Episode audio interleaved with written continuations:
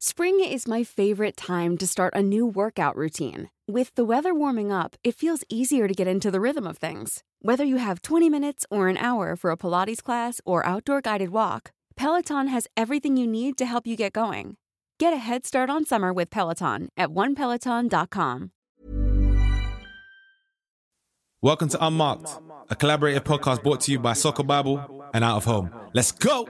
Yo, yo you're listening to the Unmarked Show. This is Unmarked. Yo, this is Unmarked. This is Unmarked. Wouldn't believe it, Jeff. He's broken past two defenders, completely on his own in the box, now tuning in to the Unmarked podcast. You're listening to Unmarked, featuring Kieran, Kwame, Yaf, and Steven. You London boys are crazy. Oh no no no no no no! Yeah, yeah, you have to wait till you have to wait till it turns to the camera. Wait, till it turns to the camera. Oh, there it is. Sick, man. Vibes, the vibes. Oh shit! Yes. All the time. Hey, run the rhythm, bruv. Run that rhythm. Hey, run the rhythm again, my vibes, dog. Vibes, vibes. Run it again. Yes. Yeah. It's a Yes. vibe. Energy, energy. Yo, yo, yo, yo, yo. This is the Zoom Zoom room. The Zoom Zoom room is back, Yaf. Zoom Zoom room. Zoom Zoom room is back, fam. Yo. Yes, yes, yes, yes, What's yes. What's happening, happening, man? man? What's happening? I congratulations on the win tonight. Thank you, bro. Yeah, man, big for congrats. Well done. Nice one.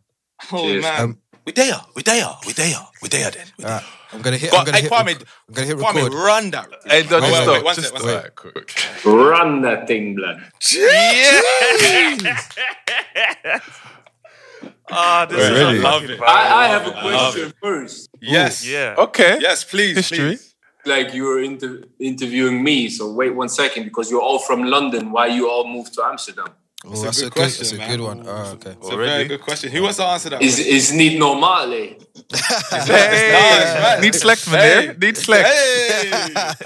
Not So- bad, my guys. Not bad. Yeah, no, I can. I can Um, go first. London, you all moved to Amsterdam. Yeah, man. Yeah. No, no. So like in in um, in my instance, um, I got like the job offer. So like I finished doing my MBA. So I did my second degree in uh, Liverpool. So I was living in Liverpool for a year, and then I got the offer. Yeah. So then I got the offer to uh, to uh, Living in Liverpool, I understand you, know you know them ones. And then um, I actually- Liverpool's dangerous. all for work. You all left because of work. yeah, basically. yeah. Yeah, yeah, yeah. yeah, And we all just wanted a different experience as well, man. Growing Yeah, up in man, the same city. Amsterdam For, is amazing, bro. I love Yeah, Amsterdam. definitely, man. Especially for black people, Amsterdam is amazing. yeah. no, for real, for real, for real. Look at him So- laughing. Smiling, cuz. when we stop when we stop recording, I know Kieran and Kwame got some sto- stories for you, Prince. Nah, I don't know. You as well, fam. No, um, No, let's get into it. Um, so, take a sip of water. Oi, oi. Oi. Here we go. Um, welcome to the Unmarked Show, a new football series giving you some of your favorite players the space to speak freely, giving our listeners the opportunity to learn more about them away from the pitch, so you can see them more than just footballers. Brought to you by Soccer Bible and my brothers are out of home, a collective from London and living in living in Amsterdam. This is episode five. Yes, five. Yeah, And I'm honored to present our next guest. He's played for top clubs in Bundesliga, Premier League, Serie A, and- Serie A, and La Liga. Some of those names are Borussia Dortmund, Tottenham Hotspur, hmm? AC Milan, and Barcelona. He has played in two World Cups for Ghana in hmm. 2010 and 2014, scoring a very important goal against the Americans. Shout out to Trump, who's lost, to take Ghana to the quarterfinals. It's none other than Kevin Prince, mother Boateng. Make some fucking noise. Come on. no, dog. Come on. We say that. Yes. yes, Kwame. I love it. I love Thank you I for love it. I having love it. me. No What an worries, introduction, my G. Bro, you put pressure on me. Nah, just be yourself, my G. Here to do your thing, man. Here to do your thing. Before we get into anything, Kevin, yeah, we do this one thing on our show with all of our guests, and we ask them what made them smile this week. Basically, we do that just so we can kind of level set for the conversation, make sure that we're grateful for the things that we have in life, and like it's just a nice way to get to know what's happening each other's week. So, Kev, Kev Yeah. How wait? What should we call you? I don't know. I didn't even Prince. Prince. Prince. Yeah. Prince. Say no more. made you smile this week, bro? Say no more, bro. Uh, what made me smile this week, you know, especially in this moment again with this COVID stuff and everything, uh, it's always nice to smile, you know. So when my kids call me, they say certain things, it just makes you smile, you know, because at the end of the day, with all the stuff what happened this year, because it was a very tough year, I think, for everybody. And I'm getting straight to a point where people always say, yeah, but you're a footballer and you're rich, but it has nothing to do with that because at the end of the day, we saw with this COVID, we're on the same boat. So when you have your kids saying some certain things or make you smile, or yeah, well, my kids this this week who made me smile, and today I'm smiling because I'm happy that um, that Trump is out. Seriously, I know it's not my country, and has not, but it's just for everybody in this world being black and whatever, you know. It, it's, Yeah. it means a lot to us, so that made me smile. That's why I started putting music on. I'm Energy. Energy gang. Energy. What about you lot? What made you lot smile this week, man? Oh, I, I can go because this happened like yesterday. Yesterday, so um, so obviously respecting COVID rules in the Netherlands, but like uh, I think me, Yaf, and um, a, good friend Matt, uh, we linked up. I hadn't seen Matt for a while, and um, yeah, we, we linked up and had just like a really nice discussion yesterday. On top of our minds was just like kind of like the movement, just reflecting on the year with Black Lives Matter. Um, I think it really lit like something in each and every one of us that not that we became activists because I, I really hate that word but like it really just let us reminded us that our voice carries weight and that we have a responsibility to use our voices. So like we were just linking up yesterday like pouring up um eating food sweets whatever and then like just looking at the journey that we've come from and then kind of like what we're doing to try and push the narrative uh, forward or like you know the ideas that we had and then just coming together and say look okay how can i support you? How can i support you? I'm here for you. And then for me that just made me smile because i think if this is happening in other parts of the world then like this is how the community is going to get stronger and we're going to just um take the learnings from this year and 2021 is going to going to be full of blessings so that made me smile yesterday Jeez. Yeah, man. I can go, man. For me, it's very simple, man. Like, I've just been going on longer bike rides in Amsterdam now. And obviously, you know, we're getting it's getting more colder, so you know, people want to cycle less and get more on the in the Uber or the tram or whatever. But like today was just a nice day. I said, let me just go cycle around. I was cycling around for like an hour, got my legs moving. And it's just nice, you know, to take in like the last of the sort of the full vibes in, in the city. Because you know, there's no there's no season like autumn, you know. Like when fall hits and the trees are looking all these season, different yeah, colors. bro.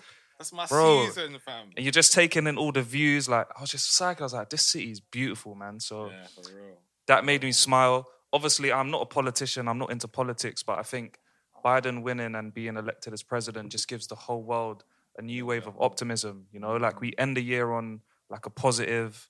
You know, after such a crazy year and all the all the madness that's been happening, I think whether you're uh, for Trump or not, I think the vast majority of the world is you know happy that Biden has won, and it just gives like a fresh optimism and enthusiasm to the world. You know, so yeah, man, that's what made me smile this week. Yeah, man, for real. Um, I can go. I can go. So, um, what? A couple of things made me smile. Obviously, Biden winning the election. I stayed up. I think it was Tuesday night, Wednesday night. But I hear you, like- Oh yeah. Oh, you don't hear me. You don't hear me. All right, cool. One second. Look, this is. Yeah, what yeah, yeah, yeah, yeah, yeah, All right, cool. I'm gonna hold my mic like this real quick. Now, now. Man, man, like John Motson. Oh my days. Look like Lionel Richie, bro. these these times it, it looks exactly like Stevens, bruv. Look at it. Yeah, trust me. You look like you're bro. reporting on Gillette Soccer Saturday. All right, cool. Well, at least, this is unmarked, bro. This is unmarked. I'll just get my other mic in a minute. But anyway, yeah. Obviously, Biden winning. I stayed up Tuesday, Wednesday morning, Wednesday night, just to watch it. I, it was weird because I was like, "This is crazy," but I'm glad that he's he's won for the same reasons that you said, Jeff. Um, yesterday, Kwame, I was gonna say Kwame came around my, my my place, but we didn't. Me and Kwame had a Zoom call for about three and a half hours, and I was in the studio just like making music whilst he was on the other line, and we made like five songs or five like like just starts of songs in it. And it was just it was just vibesy in it. It was just mad vibesy. It was sick. It made me smile because it was like I could just like decompress from the week from my bro and just like get the the emotions out in the music and that. So it was sick. I really enjoyed that. That's what made me smile this week, man. What about you, Kwame? Yeah. Yeah, it's it's it's kind of connected. I must clarify for the unmarked audience. Uh, Kieran was making songs. I, I was just going on YouTube and like throwing him beats. That's all I was doing. But um, yeah, uh, like I was just typing in type beat, type beat, Young Thug type beat. Um, but um, what, what made me smile was definitely uh, uh, connected with uh, Kieran and one, one of my good friends, just vibing. And also today I met up with, with, with my, a pal, Yeah. and out of homie Nathan. We had like a, a, a good little chat about life and the year so far because it's been a bit mad. Went on a nice walk, like Yaf said, it was kind of like sunny. So yeah, just like just connecting with um with, with some friends really. That's what made me smile. Sick, man. Sick. Yeah. Bro, like, again, Prince, thanks for coming on, man. We're very excited to have you. You ended the conversation partying, and I know we're, g- this whole convo is going to be a party. So, um, I mean, I guess for us, like, you, you really don't need any introduction, but um, for the audience, like, how do you like to be introduced? How do you like to be portrayed? Like, how do you how do you see yourself, man? Yeah. Uh, bro, that's that's a question. Like everybody always asks me, like how you want to be seen, whatever. Like I'm just a normal guy, bro. I go I go around, I see everybody, I smile, I salute everybody. Uh, I just want to be that cool guy, you know, that cool guy that everybody sees, like, oh, this guy's cool, you know. He played good soccer, he played good football, he did that, he did that. But at the end of the day, I would just want to be that that homie to you, you know, that everybody can just be normal with him, you know, not being like a superstar or whatever. Yeah. I'm just a normal Mm. guy. Like What what what do you think? What do you think um, made you have have that kind of like outlook Yeah. on life? Like, what was Because it? that's not like, a typical footballer Exactly. Outlook. Yeah. Was it? Was it? i grew into that, you know. Okay, I was- okay. When when I had my time in Milan, like my prime, like where I was like, without being arrogant, one of the best midfielders in the world, box to Come box. on. Hey, talk your shit, bro. Talk your I'm talk. just, I'm just saying uh, where I had my time to think that I'm above everybody, you know, and I didn't talk to people or can we take a picture? And nah, not now, you know. I grew into that because I understood that at the end of the day, football passes quick and mm. people will remember you for other stuff, not scoring a goal, winning a Champions mm. League, or winning games, whatever. They will not remember that. They remember something different of you, like the human side, you know. Yeah. So I said, I want to, I want to be that. I want people to look back and say, this was a good guy, man. He was cool. He tried to work, like he fight, he fought for something more important than just mm. scoring a goal or something, you know. That's So that's me. That's, That's what I what I want to be, and in the future, I want people to look back and say that about me. That's amazing, man. Because I feel like a lot in the past there was um people probably perceived you in a certain way, and to see that to even hear how you're how you view yourself and how you're moving forward now, that's like oh shit, like who would have knew like Kevin Prince Bo- Boateng from maybe 2010, 2008 would be a person that would walk off a pitch in the middle of a game to stand for something. Do you know what I'm saying? That's that's crazy, bro. But I tell you, that's that's growth. You know, you mm. grow because you understand more things, and especially us, like mixed race kids, we don't really know who we are. You know, we don't know mm. where we're from because I was born in Germany. Mm. They didn't really love me. Then I went to Ghana. It was difficult for me as well because I didn't know the culture. Yeah. So I didn't know who I was. So we're always Wow. kind of like we have a wall around each other. We have a wall around to protect each other. We're more aggressive than other people because if someone looks at you, you're always going to be like, why do you look at me that way? It's just because you don't know who you are. Mm. And I spoke to a lot of mixed race friends of mine, and they all feel the same. Jerome, my older brother George, we all felt the same. Yeah. So knowing who I am and where I'm from changed me, you know. So I can be proud of that. I'm proud to be half German, but I'm even proud to be Ghanaian, you know. Mm. So no, yeah, bro, it's normal. But I, I figured that out. Like, can you imagine 2010? So it's so late. Mm. But I needed to play for Ghana because it's all written anyway. I needed to understand my roots. I needed to understand why do I have this temper in me? Why do I explode sometimes? Yeah. Wow. Or you know, I'm and this made me this made me grow. Yeah, I- I'm, I'm I'm really interested to like just to pack like unpack that a little bit because what was it like when you?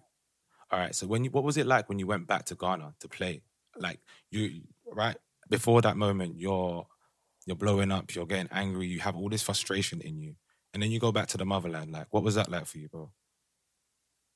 Part of me felt like I've never left, like I've never been somewhere else because this was me music, uh. dancing, enjoying life, you know. But the other part of me, because I grew up in Germany where everything is like strict control, mm. timing, you have to be on time, whatever, I was totally different. Like yeah. I was like I, I didn't fit in the team, you know, because they were all and especially like guys like Muntari, Essien, who played 10, 12 years in Europe, when they get when they got back to the Black Stars, they were back being the Ghanaian guys they grew mm. up, you know? They didn't take that European mentality into the team. So I was I was asking them, it's like, how do you accept that? Like training is at six, but we start at eight thirty. You know what I mean?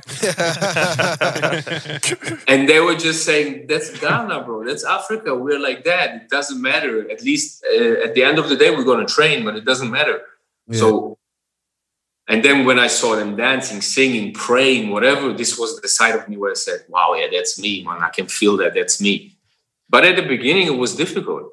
It was not easy for me Prince, that's like really, really, really important what you're touching on because, like, I feel like today, uh, especially not knowing your roots is uh, a really a is really affecting and impacting the world. So I was talking to the guys, like, I think it was like a week or two weeks ago. Like I watched on Netflix. Um, it's called like um Journey of a Nation, and it was about Nigerian independence. And like for me, it really, it really, um, it's really emotional like series because it was like all this time I'd never actually been taught the history of like um, my country or colonialism. Because when I came to London, we were taught like a different type of history or their version of events. So like for me to like watch this and then understand it. It was just this big like light bulb um, moment, and even to see like some of the spots where I go in Nigeria, some of the street names are actually named after our colonial rulers, and even I was like questioning like why is it still like this today, and even like the root word of the word Nigeria as well, and that meaning. So I feel like uh, what you're touching on is really important, and when I look at the scene of like um, players, but life in general, a lot of people have dual citizenship, or you don't have people who are 100% one thing. And so I feel like it's important for the way that the world is going that we actually spend the time to really unpackage that. So do you remember like the moment that first sparked your curiosity or how did you come to the decision like okay cool um the representing Germany is not for me and then what was that moment that really just sparked your curiosity? No, because when when I played in Germany, I played all the youth teams, you know. I came to the under 21 mm-hmm. and uh, but I was always different, you know. I, I understood that because I always had my mind and I always talked back. So the coach told me, no, play left. So I played right, but we still scored. And I was like, yeah, but I played right and we still scored. So I couldn't be that one saying yes all the time, you know? So mm-hmm. there came the point where the where the under 21 coach kicked me out of the team because some things happened and I I always had something to say. So they kicked me out because he said he's totally different. So I understood maybe this is not my path, you know. Maybe that's mm-hmm. not that's not where I want to play, where I want to be. That's maybe not where I'm accepted the way I am. So Ghana called me already 2006. Anthony Baffoe, who was working oh, yeah. for, the yeah. for the for the national team, he already called me 2006, but I wasn't ready yet. I was still thinking I could make it in the German team. Because if you think about football wise, if you play in German national team, yeah. you're, you're a big player, you know what mm. I mean? Mm. So 2010, 2009, they kicked me out. 2010, I got to talk back with Anthony Buffy. Baffoe, he called me and said, listen, come to play, play for Ghana. And I told him straight, yes, I will come. Because I think that's my path and I want to know where I'm from. I want to understand. Sick. What, why do I have this, what I have inside of me, you know? So, mm. and that was not even, that was even, to be honest, I'm always honest. That was even to give it back to Germany. It's like, like I don't, I don't care anymore. I don't want to play for you guys. I'm going to Ghana. I'm going to find my roots, whatever. So as soon as I hit Ghana, I, I landed in Accra. My uncle arrived at the hotel and he said, "Come with me." So we took a car and we went to Kumasi, what is like three hours ride or like no no like there's no motorway whatever you know you just drive so i thought yeah, yeah, yeah. I saw dirt roads i saw the the, the the, the poverty i saw the sacrifice the people do i saw everything so we came to that little house where like half of my family ghanaian family was living and there was one room full of all our like newspapers when they mentioned us, me, Wow. Jerome, you know. Wow. And this is what where my aunt says, "We come here to pray for you." Wow. Wow. You know, so I was shocked. and I was like, and I, That's I had goosebumps. I had goosebumps. I nearly cried, and I was like, "Yeah, that's me, man. Emotional, hard, love. You know, that's what I need." And this is where I realized I want to give everything for this country. You know. That's amazing. Yeah, Prince. You, like obviously you, you spoke about making a deci- decision for the national team, yeah. But actually, how how was it growing up in Germany? Like you, you spoke about a lot of things like identity, knowing you was different. Like how was that for you, bro? I grew up without black friends. Can you imagine that? Because I grew up with Arabs and Turks. Mm. That's how I learned their language. That's how I learned their culture. I grew up with Arabs and Turks because in our neighborhood there were only Arabs and Turks, some Russian people, some blacks as well. But I was more close with the Arabs and Turks. Like I didn't have that black culture with me Right. and even from my father's side because i didn't grow up with my father i didn't have it from my father's side and i grew up with my white german mom and my arab and turks friend, turkish friends i went to pray in a mosque i did the ramadan with the with my arab friends i was more close to that side you know um but I, how i said i always felt different like i'm not an arab i'm not a turk I love some of the ideas they have in their life, how they like family, you know, they're very close. And the, the the black thing came came afterwards. Like I was I was more like an Arab and Turk because I grew up with that. And people always judged me because of that, because it's like, oh, you're Ghanaian, like you're black. Some then when I when I got older, when I was 18, some Ghanaian friends of mine who I knew never, it was like, bro, hang out with us. Like, stop being around the Arab guys and everything. I was like, yeah, but I grew up with them. I didn't grow up with you. So they even judged me for that, you know? Was it was weird, you know? It was weird growing up.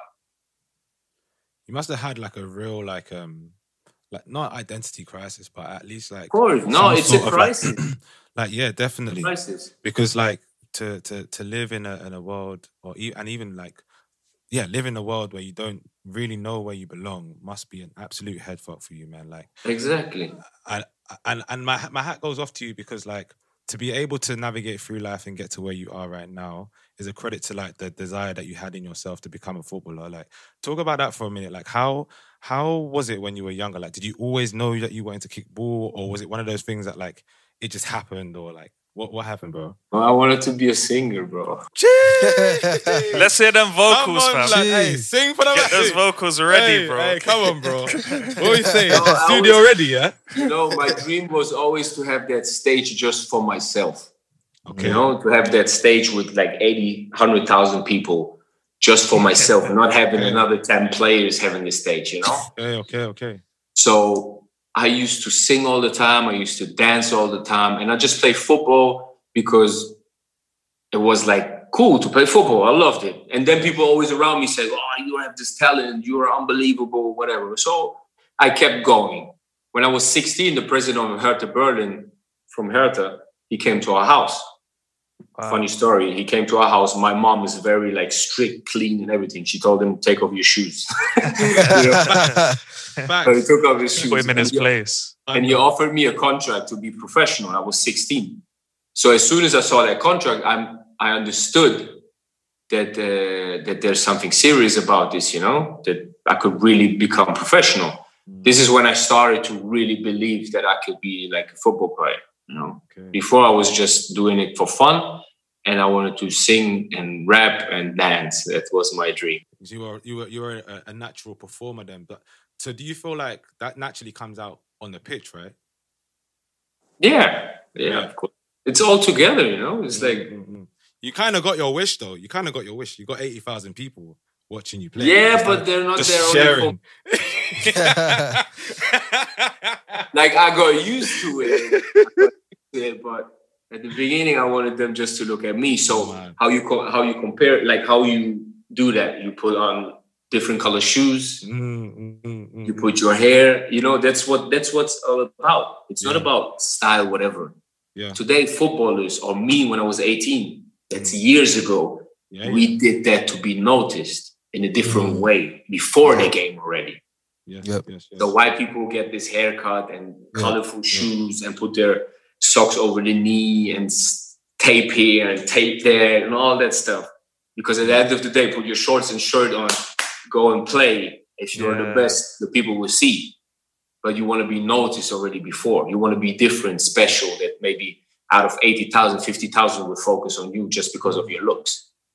Uh, Prince, that's, Prince, that's interesting because, like, um, you strike me as a little bit of like a non-conformist in a positive way in that like um you always believe in doing things like your own way and you don't just like uh f- fall in line. So like is that something that you've noticed in yourself? And then like what are some of the examples where you just kind of maybe charted your own path and not gone down the uh, more traditional route or the safe option? No i always did that. Like it's not something i want to do against someone you know.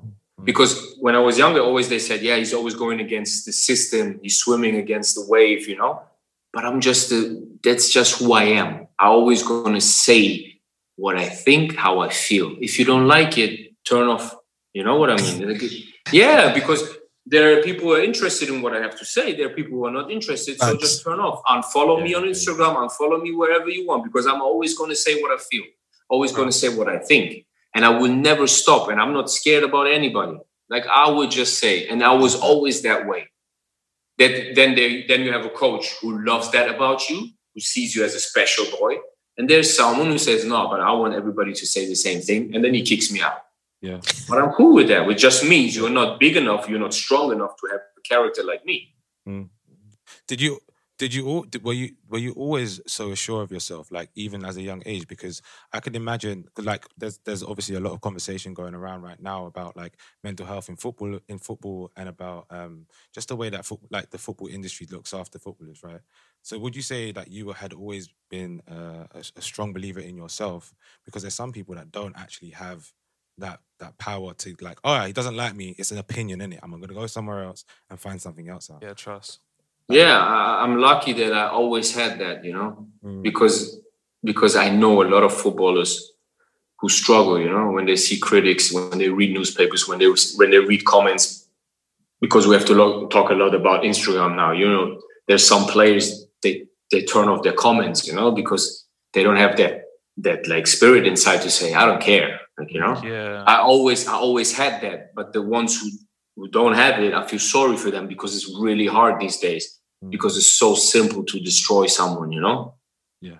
And I always since since the goalkeeper of Germany, Robert Enke, he like he did suicide, he killed himself, you know, he jumped in front of a train. I always said that that the newspapers and people who criticize they should be careful mm. because at the end of the day, we're all human. We're just men.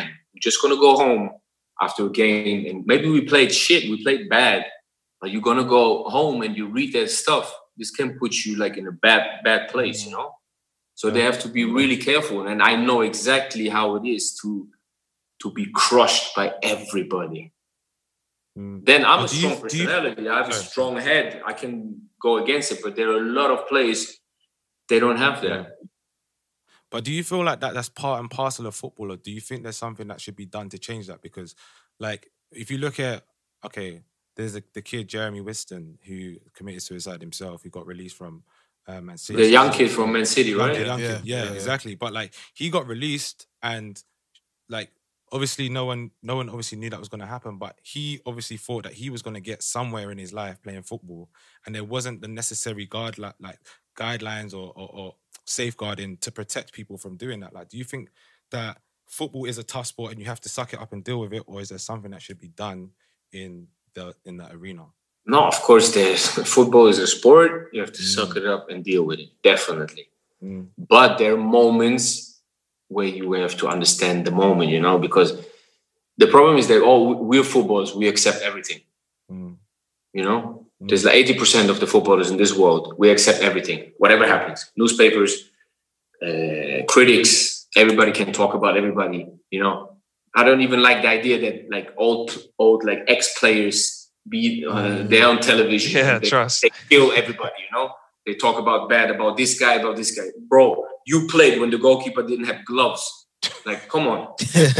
Honestly, without being disrespectful, you did your thing. We, we we respect you. But don't be out there sitting there like attacking players singly and saying he's not good enough, uh, he doesn't perform the way he knows himself that maybe he's not performing the way he can perform. Mm. But don't sit there and with your suits on and just kill players. I don't like that, you know. Mm. So that's that's a point where where people have to suck it up and everything. Football is a hard sport, is a day job, you know, because one day you're the best, the next day no one cares about you. Mm. But there are limits, you know. There are limits. You have to understand when you can crush someone, if it's the right moment, if if you have the right resources to know why is he performing that way. You know, it's like a lot of things because at the end of the day, how I said, we're just human. We're men. There are people who have problems at home. Maybe they can't perform how they want to perform. Don't always judge them straight away. Wait for it. Prince, I think what's quite interesting here, you you even said at the beginning, like, um, like money sometimes coats over the problem in it, and like the usual thing is, yeah, but they're rich, so you know they might have these problems, but they're rich, and I think mm. often that's kind of like the misconception that money buys you happiness, but like, could could you maybe shed some light on that, like how it how it felt for you when you came into a lot of money and like what what's that like as a football player? And how do some of your teammates or some of the people in your past maybe deal with stuff like that? No, no, of course. That's that's that's always what people think. You know, money, they're rich, yeah, whatever they go in there, three, four, five million houses, they feel good. Money doesn't buy you happiness. I try to buy happiness. I try to, yeah, even when I was unhappy, I tried to party to forget my unhappiness, you know, or drink or do whatever you do when you're young and you have a lot of money. It doesn't help. It doesn't help. Of course, it can help you for like four or five hours for a moment. It makes you feel better. But the day after, you're going to wake up and look in the mirror again. And I grew up with nothing. I grew up with no money. And I made a lot of money in my career. And I spend a lot of money in my career. So, yeah, you know this famous story when I was in Tottenham, I bought three three cars a day, you know, because I never played. I was always in the stands.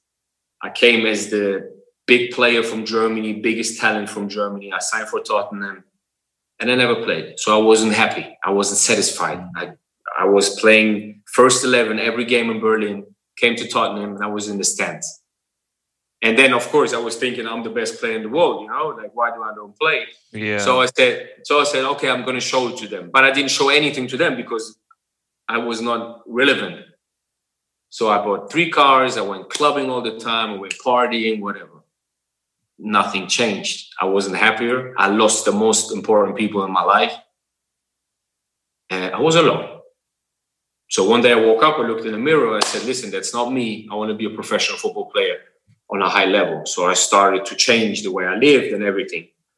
So money doesn't buy you happiness. It doesn't buy, it gives you a better life, that's for sure. Mm-hmm. Today, money for me it's just to make to have my kids grow up in a certain way that they should not worry about money so they can live with a little bit more peace than I grew up grew up, you know? Mm. That's the only thing about money. Yeah. Because at the end of the day, we no. all have the same problems. Because if you have mental problems, if you don't feel yeah. good about yourself, money can't help you. Exactly. Like, end of the day, we're all we're, we're, we're all human beings, right? No, no matter what. Like you said about COVID earlier, like we we all had to stop working or be in the same house. Like it wasn't just. We're all it wasn't just. When you're ready to pop the question, the last thing you want to do is second guess the ring. At BlueNile.com, you can design a one of a kind ring with the ease and convenience of shopping online. Choose your diamond and setting. When you find the one, you'll get it delivered right to your door. Go to Bluenile.com and use promo code LISTEN to get $50 off your purchase of $500 or more. That's code LISTEN at Bluenile.com for $50 off your purchase. Bluenile.com code LISTEN. I'm Sandra, and I'm just the professional your small business was looking for. But you didn't hire me because you didn't use LinkedIn jobs. LinkedIn has professionals you can't find anywhere else, including those who aren't actively looking for a new job but might be open to the perfect role, like me. In a given month, over 70% of LinkedIn users don't visit other leading job sites. So if you're not looking on LinkedIn, you'll miss out on great candidates like Sandra. Start hiring professionals like a professional. Post your free job on linkedin.com/people today. It's us. Yeah, exactly. I was gonna say though, um, Prince, that uh, you know, you spoke about, you know, you've always been yourself. You've always kind of had this belief, but you've also had this other side of you where you've had to adapt to different surroundings. You know, like growing up in West Berlin with the Arabs and Turks, going to Ghana and learning the culture there. And I also want to speak a little bit about like, you know, you've had a career where you played for a lot of big clubs in different countries, and you've had a, you must have a lot of experience with like not only top players and managers, but also like personalities. So you know, like you, you maybe like you've you've seen a guy from outside and you think he's this big superstar, but when you meet him, he's he's he, he's he's he's he's, he's someone else. So you you want to speak on speak about that about like how how you're able to adapt every time you move to a new club or a new country. Sometimes learning a new language. Like how how how how has that been for you over your career? Now you like you know I changed a lot of teams in the country. So. out of homie, bro. Out of homie. I, I, had to adapt so many times, but uh, but to be honest, I I love that about my career. You know, mm. winning titles and playing unbelievable, yeah. but like traveling, understanding new cultures, meeting new yes. people. Yes. You know, that's that's for me no one can take that away from me. I've learned languages. I understand how the people think, you know? So so this is like one big advantage I have beautiful. other players, you know. I can go to England now, I feel home. I go to Spain, I feel home. I'm in Italy, I'm home. I go to Germany, I'm home. I can even travel now to Turkey. I go to Istanbul, I'm home. People love me, you know? So that's mm. something is bigger than winning a Champions League. To be honest, yeah. yeah. My biggest dream was always to win a Champions League. Okay, I always said if I win one day the Champions League, I'm gonna stop playing football. Luckily, I didn't win it yet, so i still time, still Monza, time. Monza next year. Monza next year. No, um, and I also wanted to, I also wanted to ask like just a little, like a personal trivia question. What, what, what, what would you say was the best club side that you played for? Like the actual whole eleven, or I have, a, I have a team that comes to mind, but maybe you have a different answer. What Milan? Yeah, I was thinking. No, it's Milan. But even because I had my I had my best time, you know, I played good. So that's that's the team of my heart, you know. That's it was just an amazing three years there. I became a man in Milan. Yeah, yeah. I, I I believe I, I don't think I should say this, but um, I believe you faced my team, Arsenal, in Champions League, right? Yeah, we crushed you. okay, forget, forget, forget, forget. No, no, you won four 0 and then you won four 0 and then we and then we like almost came back at the Emirates. But anyway, Kieran, you can take it. But I wasn't there, bro. God, this guy, this guy. now, Prince, do you, do you know what? Yeah, do you know what I love? I, I just love like um, the, the the natural confidence that you have. Like it's not um you know some people it's like a it's like a show, but for you you really believe in yourself. It? Yeah, you really mm. believe in yourself, and you always have this like expressive personality. And growing up in Germany, like you said, it's a little bit more conservative. It's not as expressive. I think it's starting to change now with like the youth and you know yeah, modern day German. But how did you feel then going to Ghana and seeing that that side of you it completely resonated with who you were as a person. Like, did what was that feeling? Because I remember like Kieran and I went to Trinidad this year, so I'm I'm I'm half Trinidadian, and we went for the carnival, and I went there and I just everything just made sense to me. Like, how did you feel like growing up in Germany, which was a little bit more conservative, but then going to Ghana and just like fully connecting? Like, what was that moment like for you, bro? It was just like I asked myself, like, how much did I held back? How much was I still like keeping inside. I didn't like express myself, you know. So there I could express myself. I think you felt the same way when you went there. It's like, wow, like I didn't live yet. Like this is was me acting or something because inside of me there's so much more. So I saw that and I was like, yes, I feel home. That's me. Like, come on, dance, sing, be with me, mm-hmm. understand me. That was the feeling it wasn't like I felt like, oh yeah, no, it was like I could breathe, you know, mm. something like that. And I don't want to say anything bad about Germany because they made me grow up in a certain way, what I love, because I have all the I'm I'm lucky. At the end of the day, I took from both sides the best sides. You know, I, Yeah. like, hmm? Yeah. I'm very on time. I'm clean. Like I clean the house. I swear you're gonna see me in the house with the Hoover, like cleaning the house because my mom said you gotta do this. Everybody who comes to my house, take off your shoes. You know. Yeah, yeah. That's But facts, if though. you if you turn on the song, I will be the first one dancing on the table. You know. Hmm. and if there's time to be relaxed and say, yeah, we're gonna do it tomorrow, there's a Ghanaian side. Not today, we do it tomorrow. I'm cool, you know. But it was just like it was just like enlightening. It was like, wow, unbelievable how much stuff I still have inside what I didn't know about myself. Yeah, that's nuts, man. Go on, Constantine. Sorry. So, so I was just gonna say, since we're back onto Africa, like one moment, 2010, the first World Cup in in Africa. Um, obviously, special moment. I think you played against Germany as well. Um, I happened to be in Against the your brother. Yeah, yeah, exactly. I happened to be in the Yes. I have to be in the stadium when you um when you played against the USA as well, and and had these lot. But then um, how was how was that experience of the World Cup, and then comparing in comparing it with your brother? Because I'm sure uh, I have a younger brother, and I'm sure you guys spoke afterwards and kind of compared your experiences, and that's kind of a unique and special thing, right? There's like two of you from the same household playing for two different nations, had a completely different experiences of the World Cup. So do you want to like just talk to us about that World Cup and what that meant? I think this was one of the the craziest moments in my career because there was so much stuff about it. I I didn't talk to my brother in that time because we Oh, fell out with a big argument. Um, I just changed nations. I went to play for Ghana. Ballack wasn't able to Oh, play the World Cup because like a tackle. So the whole country, Germany, was against me, were attacking me, criticizing me.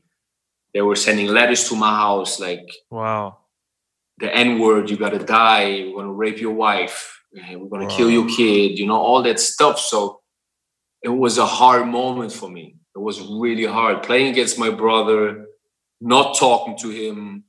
We fell out playing against the country where I grew up, but didn't want me anymore, you know. So this was like one of the most emotional moments in my career. The night before, I didn't sleep. We had a hotel right outside the, the stadium, so I was just on the balcony. I have to be honest, I had a glass of wine. the night before. looking looking at the stadium and just trying to figure out what is going to happen tomorrow you know my mm-hmm. father was in the stands sitting there with a germany jacket my ghanaian father you know with a germany jacket it was just so much emotions that that I don't know. It's not. It's not even easy to explain. You know, just that that, that moment. And when the game started, was the most boring game ever. Nothing happened. I didn't have like one, like nothing against my brother. Not even one tackle. Nothing. We lost the game because Özil had a great strike, and that's it. Wow. That's it. Then it was done, and I was just happy. I could breathe, and I said, like, okay, we did it.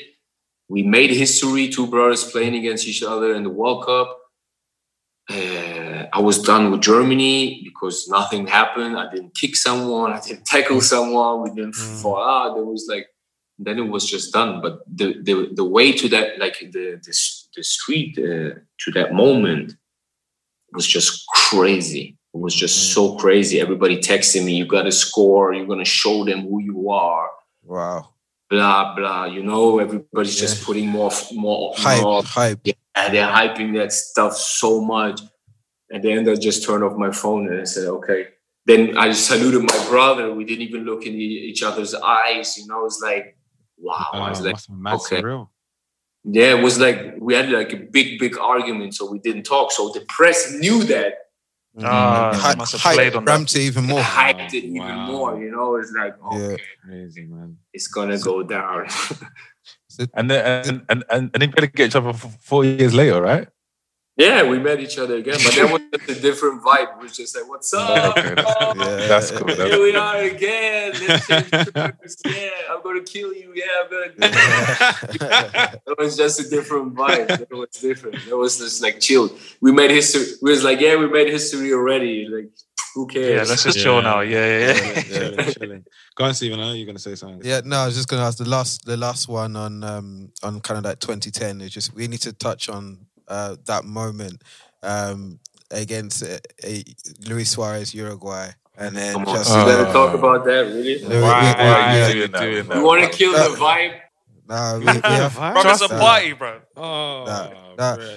we, we- no, we, we have to because it's, it's such a it's such a significant um moment because it's just remember just being like so proud of that that Ghanaian team as well. Like I think uh, the whole continent was kind of like behind you guys. It's just like a very special. It's a special team, like a special spirit. I just wanted to get your thoughts on like obviously like being around that group and in there. Like you know how, how was how was that for you now that you've got had the time to like look back on your achievements of that particular World Cup? I think this World Cup was something so special for the whole continent because because we played in a way what no one expected. You know, we had we had players like I don't know. It was just so special all around it, all about all about it. Um, we played good football. We we entertained the people. We were aggressive. We, we had a great team spirit. You know. And it's just looking back it's just like so sad you know that you have to like you didn't qualify for that semi-final you know it's just like we're we're still we're still sometimes talking about it say can you imagine we would go to the semi-final? Because we would go to the final. I'm telling you right now we would have gone to the final because we had a friendly game mm-hmm. before the world cup against holland. They beat us like 3-0 or something like easy. They would think yeah we're going to beat them again you know? They would come in like a little bit Yeah. arrogant. So we would have gone to the final. And then in the final, anything can happen. But even if we would just go to the final, you know, yeah, it was just unbelievable emotions in 90 minutes, 120 minutes, penalties, whatever. It's like crazy, crazy. And then afterwards, I would I had to see Suarez in the dressing room.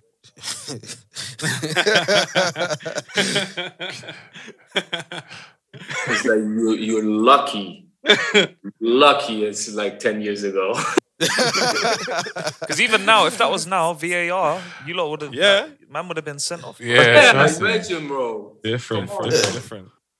Um, Prince, Prince. Um, so like just listening to you, yeah, I get the feeling that, and I've and I mentioned it already that a lot of what you've gone through has been based around this idea of like identity, and um, you mentioned that when you went to play for Ghana, you were getting um racial marks from the, your German people. But do you think that first of all, I got a couple questions actually. So, like, were you a victim of racism growing up in football, like as a young player? And then, do you think that you going to Ghana 2010 was actually like a switch in your mind? Was like, right, I don't actually have to take this from, or was it always in your mind? It's like I'm going to speak up against it. Like, what was like, what was it that made you kind of like want to publicly be a, a spokesperson for footballers and for racism as well? Yeah. No, I was I was racially abused all the time when I was younger, you know, because we went to play in the east of Germany. Mm. You know, they they said things that were harsh, you know, and they were not like fans, they were like parents of players, you know, of the other team. So that was even worse. They were standing there and said, like, yeah, the N word for every goal you score, you get a banana. We put you in the box, we send you back to your country, you know, all that stuff. And I was like 10 years old. So I oh, always I always swallow it. I always swallow it. I didn't like I said like, and I asked myself because I grew up in Berlin, like multicultural. We're from everywhere. Mm-hmm. Everybody was accepted. So I was like, why do I drive two hours with the bus, and I have to understand that there I'm not welcome mm. Because I have a different color, you know? But I didn't really understand it, and no one really explained it to me. Our coach always says, "Leave them. They're ignorant. They don't understand nothing from life." and I swallow it and I swallowed it and I swallowed it. Then sometimes I played, even starting playing in the Bundesliga, sometimes I heard the stands doing chants, whatever, and I swallowed it and I swallowed it. And I was like, okay. Then I fell out with Germany. They kicked me out. Of course, I thought like, why would I do that to myself? Let me go from play for my roots, you know, because that's these are my roots as well. They want me. They love me. They need me. So let me go. Mm-hmm. They kicked me out. They don't need me anymore. They say that the way I think, when I always speak up, it's wrong. They don't want that. Okay. But then they need that. They want it. So I left. And um, the day when I walked off the pitch, it was just I couldn't handle it. I couldn't deal with it anymore. I didn't want to deal with it anymore because I came to a certain point. I was, I say it again, one of the best midfielders in the world, box to box midfielders, played in one of the biggest teams in the world, AC Milan, with the biggest players in the world. And I still have to hear that stuff. Like I sacrificed, I worked so hard, I swallowed so much to still come to that point where it's still going to be there. So I said, no, that's it. I'm not going to play anymore. And I walked off the pitch because there was hate, there was anger, there was pain, emotions. And I wanted to show that I didn't, I didn't realize after, like, I didn't know that it's going to have these big waves, you know, it's going to go around the world. I just thought in that moment, I'm not going to play anymore. And I had teammates who I love for this who walked off the pitch with me. You know, yeah. that's that's the strong message that you have your white brothers walking off the pitch with you. So it must have been. It must have taken you a lot to kind of get to that point where you've finally finally decide. You know what? Yeah, I'm time to work walk off. Because as you said earlier on in this conversation, as footballers, you're expected to take a lot of shit and just deal with it, right? And I think for you to then go, yeah, I'm done, bruv. I'm walking off this pitch. Yeah. You, must have got to the end of your fucking tether. So and this is what, what what makes me angry because people always said, yeah, but it was a friendly game. Mm, mm. But they don't understand the, the feeling, the journey, the build up. Yeah. The head, the feeling, the emotions I had inside. If it would be a league game, Champions League game, it would have been the same result. I would just walk off the pitch. Mm-hmm because it wasn't about what game we were playing. It was about the way I felt in that moment. Principle, yeah, for sure. You know? for sure, for sure. And you mentioned something um, that I think is really important to even just talk about as well, like your teammates supporting you in that moment as well. I think we've seen it this year when, like, racism's been around for a long time, man, and I think we've been fighting a, a similar battle for a very long time as well. But I think what has changed this year is that people as uh, people's eyes are open and like similar to what happened to you, where your players, your teammates have walked off with you, we're starting to see allyship. So talk about that, man. What do you think? What do you think it means to have allyship? Why is it so important? Why is it important that we see that white people, uh, people of non-black people, are also supporting what the the racism as well? Like that's that's the, racism. Yeah, that's the key to end it. Because if we have our white sisters and brothers with us, that's the key to end it. Because at the end of the day, we know that the world is ruled by the white. Okay, that's not a secret, and that's not mm-hmm. nothing about racial, whatever. It's just like that. But if my white brother and sister walk with me, they lift their fist with me, and they go and protest on the streets with me, that's the key to change. Because they're going to show we're all the same. We're all the same. It doesn't matter what color you are. And if the white people do that, that's the key to success. Mm. And I said that already like a couple of months ago in a different interview. I said, that's our key to success. Because we need you. We need you not to be not racist, to be mm. anti-racist. Be yeah. with us. Show your support for our black community. Because we we are in need right now. If there are others in need, we black people, we're gonna fight for them as well. Yeah. Because that's in our nature. We're yes. going to fight for everybody yes. who's in need. Yes. And we showed it so many times. Yeah. And, and Prince, in addition to obviously them showing solidarity with us, I feel like personally, I feel like the authorities and people that govern the game also need to look at themselves because there's practical things you can do.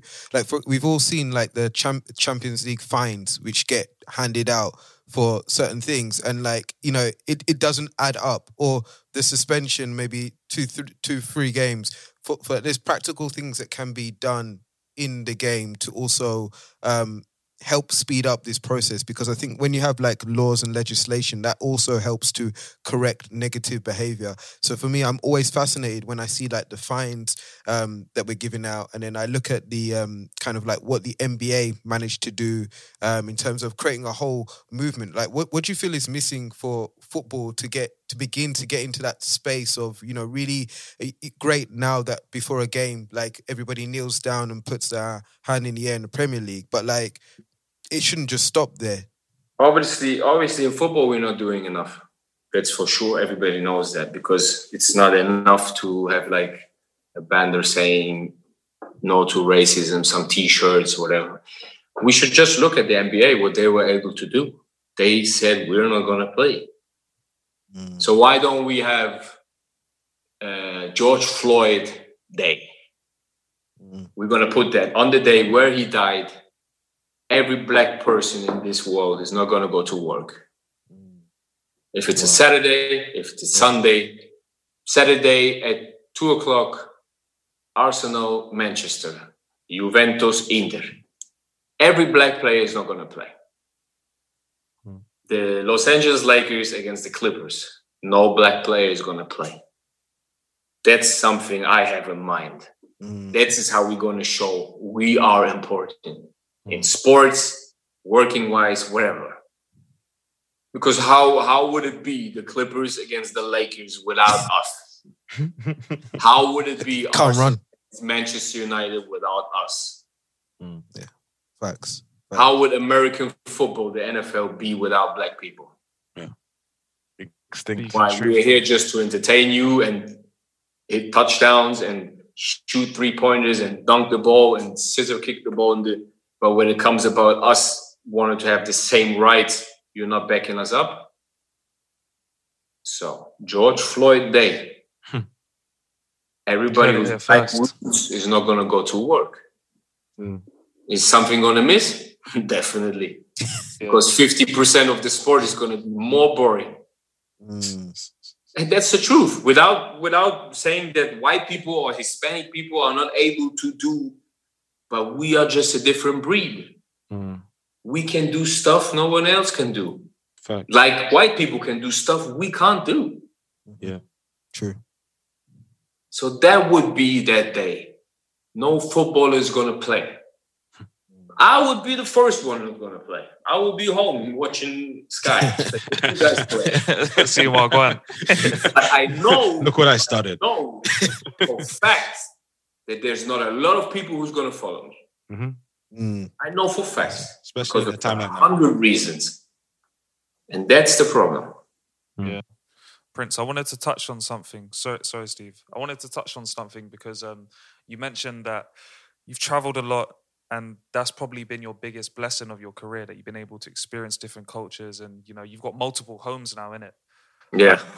Have you got any stories of when you've had to, like, when you've landed somewhere or you've been in a different place, and like you've really seen that it's a different culture, and you've had to sort of shift and adapt? Like, what sort of springs to mind when you think of you know, getting out of your comfort zone, going into a brand new country, and really seeing, "Raw, I am not at home anymore, boy."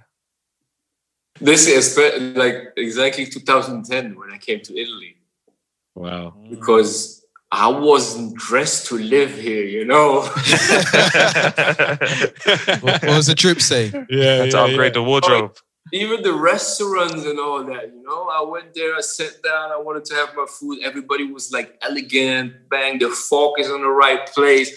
You know, they have like the suits on and everybody's dressed nice, like at 2 2 p.m. Like, where do you go in a suit? You know what I mean? Yeah. I was like, wow, like these people really care about the way they look, you know?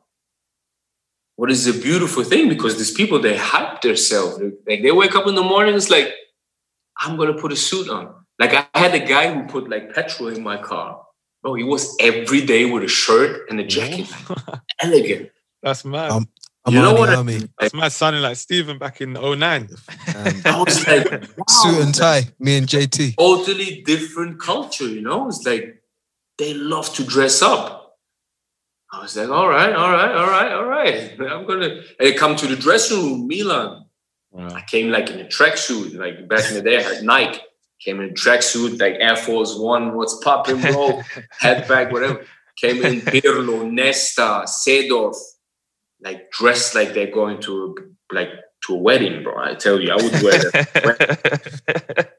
Perfume, smelling, bang, the hair perfect, coming there with the sunglasses. I was like, wavy. Yeah, no, that's wavy though. Yeah, I was like, what is going on? Like Seedorf, he was every day in a suit. no days day. off. How do you get them fires in that suit, bro? Bro, he- yeah, I don't know. He's got, That's me. got some special tailor. Hey, shout out to Uncle Clarence, Nine though, o'clock, innit? you meet Shout out to nine- Done, no, done, no. nine o'clock in the dressing room, he's there in a suit. It's like, bro, in the morning you're still tired. Just put on tracksuit, go to Yeah, practice. trust. He's in a suit, the, the tie on and everything. Bang, bang. Wow. To just come to practice and go back home. That's what I thought. But at the end of the day, he went to practice. After practice, he had like five, six suit, big meetings, you know, Mm. with investors and everything. But it was just like this was for me like culturally. I was like, whoa, okay, Wow. Yeah. It sounds like you took a lot from your Milan experience, man. Yeah, a lot. Because I, I came as a kid, you know. I was 23, but still a young kid. Just came from England, you know, made some experience playing Premier League with Portsmouth. But then I came to like one of the biggest teams in the world, you know. They were all men. Like I can re- I remember after after practice, I was like to Gattuso, I was like, oh, let's go, let's grab something to eat. He's like, what you mean, go to eat? I'm gonna go home, see my kids and my wife. I was like, ah, okay. these are no, these are men, you know. They're Yeah, yeah, yeah, yeah. Yeah, they're- yeah. not- From they're mindset. not- Not going having like lunch with me, like, and I was like, okay. So they made me grow. They made me be a man. And Oh, that's dope. No, I was just I just wanted to say like um, you mentioned at the beginning. Obviously, you came in on a vibe, came in like started the party right. Um, rumor has it a couple years ago you dropped a track, and you mentioned earlier that you know singing, dancing that's your thing. So like, how much are you still in touch with that passion and like what what does it look like for your daily basis? Like, are you always listening to music? Are you always vibing? Like, what's your relationship with music like at the moment? No, it's everything to me. Mm. Everything. It's just I cannot I can't live without music, bro. It's impossible. I wake up in the morning, music. I go to sleep, music. It's impossible. Like my agent, I sit with him in the car. He's like listening to the, the engine. Like, come on, like, are you serious? That's the day. Engine. I, I record music the whole time. I go to the studio. I record like I have 15 tracks ready. Yeah. Swear down. Stay strapped. Yeah, I got 15 tracks ready. I'm just I'm just waiting for the right moment where I can shoot my video. I'm gonna bring out. I have a Jeez. I have a crazy song about racism. Like I Yeah? wrote that shit. Yeah. Yes. Oh, fam, you need to give us a preview, man. Yeah, man. Oh no, Not no. on this, obviously, not on this, not, on this. Not on this. Not on this. Not on this. Behind Yeah. closed doors, it'll be so Send, sick. send me your numbers. I'll send you the track and then. Yeah, Exactly. That'd No, no. I, I always go to the studio. My older brother, who's a rapper in Germany, he has a studio in Berlin. So last time I was in Berlin, we recorded like six tracks. Sick, man. Yeah, I love it. So bad. That's dope. Yeah. How can you live without music? You can't. You can't. You can't. As we were saying earlier on, me and me and Kwame yesterday were like spent like three, four Cooking. hours on Zeus Yeah. just cooking up beats. I got a sick track ready with Sarkodie. Yeah. yeah. Oh, yeah. Really? Yeah. Good deal, you know. Bro, this Well, song is cool. serious. What? I, I'm actually interested in this, man, because like I feel like a lot of footballers have like side hustles and like interest outs away from fo- away from football. Anyway, and there are a lot of musicians that play football as well. Like, what was it? What's it like getting into a studio? I, I don't even know if you've been in studios all your life, but what's it like getting in there with like a big artist and being like, "All right, let's make this track." Was it vibes? Was it like what? What, what was going through your head when you did that? It's pressure, man. I tell you. I remember, uh, not even with a big artist, just being the first time in the studio. yeah, Because yeah, you think you got that voice, you think you got that sweat. You stand Mm. there just with the mic. hmm It's like, wow. It's different. It's It's different. different. Like, it's really different. I know the feeling. I know the feeling, bro. No, it's No, you hard. do, fam. I'm telling you, I was like, wow, okay. He's like stuttering. He's like, "Tuck, tuck, but we- yeah, what- uh, let me do again. Let me do again. Yeah. I was there for like six hours for the first verse. You know, it's like I want to get it perfect. and you think you got that voice, you got that flow, whatever. It doesn't mean anything because you have to perform right. It's like playing a game. You got that moment, you perform. You know. Now I'm cool. I go in there, I write my stuff, I hear a song, okay. But it took some time. It's not easy. Yeah. It's not easy. It, it, takes, it takes a while, man. Yeah. I think for yeah, no, I was I was gonna say I think for me, yeah, like when I first stepped in the studio at Kieran's house, completely like what you said, it's just a it's a different arena in it. It's like you can play in front of however many thousand at the San Siro, but then to come into the studio, it's a different arena. Because it's just you and yourself. Yes. Yeah, yeah. you have to show it to yourself, you know. So you all do music. Well, I make music. I'm a musician. We all we all into music as well. You know Wait. what I mean, um, I got Wait, some music. Kieran, out. um, Huh? What's the what's the name of your what's the name Album. what's the name what's the name of your artist? No, what's the name of your artist name? Uh, my name's Lowki as an artist. I have How'd you, how'd you spell that? How'd you spell that? L O W K I. I have an album called Free Lowki on on Spotify that I put out. in March. plug. Yeah, yeah, it's hard. It's, Is it out already? Yeah, yeah, it's on. It's on. It's Yeah, on yeah. Spotify right now. You can listen to that. It's on a couple playlists on Spotify too, which is dope. Jeez, tell him again. Come on. L O W K I. K I. We saying Lowki Hey, and look. Prince link up soon. Hey, link, bro. Send me some di- rhythms and we will dab up these beats. What's that? oh, 1995. That's you. Yeah, yeah, yeah, yeah. Yeah, yeah.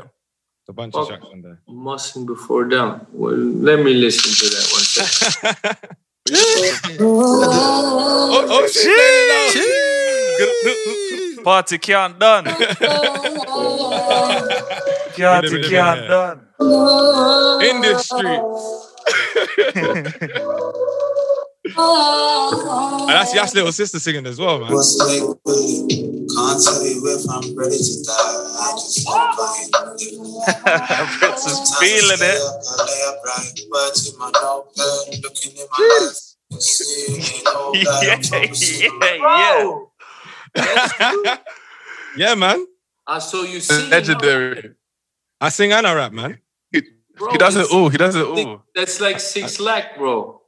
Ah, I sing and rap, man. That's a that's a great compliment as well. That's one of my guys. I really like him. Yeah, you love him, right? That's his flow, yeah. Yeah, but he's, he's sick, bro. He's Ah, he's unbelievable. He's one of my favorite.